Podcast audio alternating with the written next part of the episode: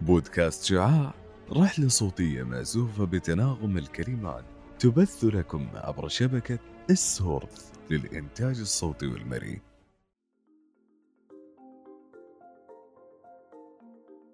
أنا رواب المقاضي وأهلا وسهلا بمستمعينا الأعزاء. في أحد أقسام المستشفى يقبع جنود الإتقان والجودة جنود التخطيط والتنسيق يحملون على عاتقهم نجاح منشأة بأكملها. هم أصحاب الرؤية الواضحة والكفاءة الجامحة. هم كوادر الإدارة الصحية. الإدارة سلوك أثبت أهميته العظمى في جميع المجالات. فلا تكاد تخلو منشأة من قسم الإدارة. فكيف بالمستشفى؟ بيئة قابلة لحدوث المشاكل والأضرار ولا تخلو أيضا من الأخطاء والنقصان المادي لتعدد أقسامها ومجالاتها.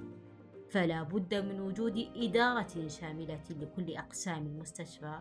تضع له خطة واضحة لتقيه من الأخطار والأضرار المتوقع حدوثها.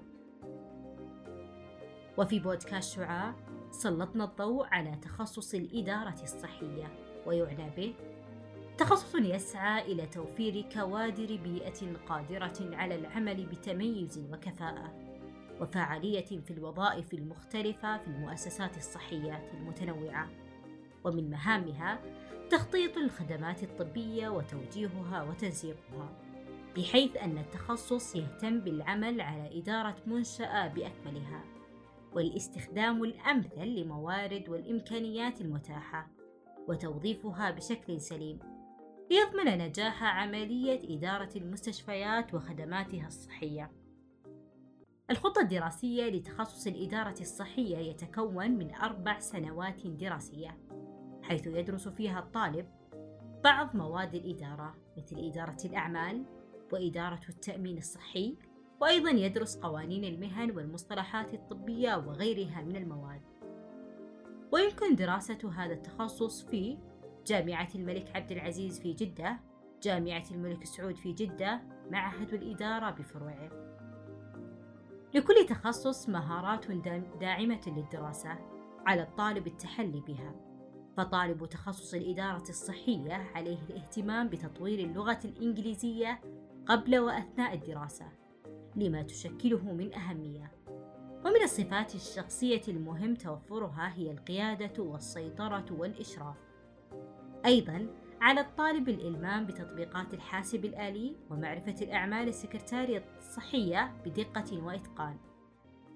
لخريج الإدارة الصحية مهام عديدة، حيث يمثل مدير المستشفى جزءا من المجتمع الذي يعمل فيه، ولذلك يجب ألا تقتصر رؤيته على المستشفى في عزلة، يجب أن يكون على دراية بأنه جزء من نظام الرعاية الصحية الأوسع.